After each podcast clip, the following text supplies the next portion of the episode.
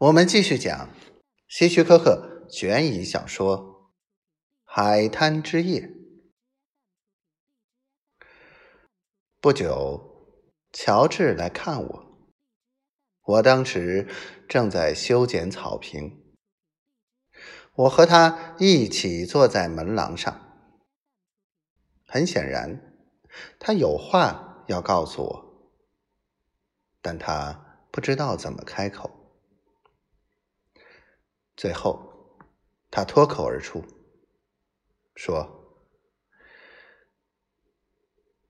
警长，请你告诉我，一个人是不是为了抽象的正义而毁掉了自己的幸福？”乔，乔治，我说：“没人能回答这样的问题。你必须。”说的具体些。我期待他说下去，但乔治喃喃的说了声：“你说的对。”就再也没有说什么。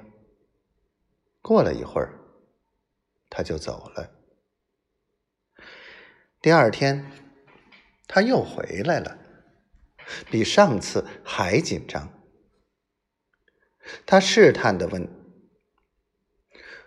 如果我告诉你一件罪行，你一定会去报告吗？”“也许去，也许不去，这要看具体情况。比如说，是不是在我的管辖范围？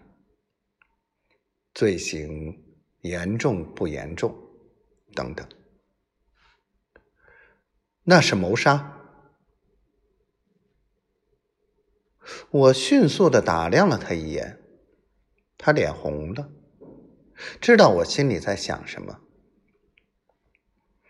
不是我，他马上说，即使我想杀人，也不知道怎么杀。我叹了口气。当然，他说的对。他不是那种暴力型的人。虽然在我三十三年的警察工作中，我知道这也很难一概而论，特别是像乔治这样内向的人。我预感到他这次会说实话。我承认自己非常好奇，于是我走到厨房。倒了两杯苹果汁，让他润润嗓子，进入谈话的气氛。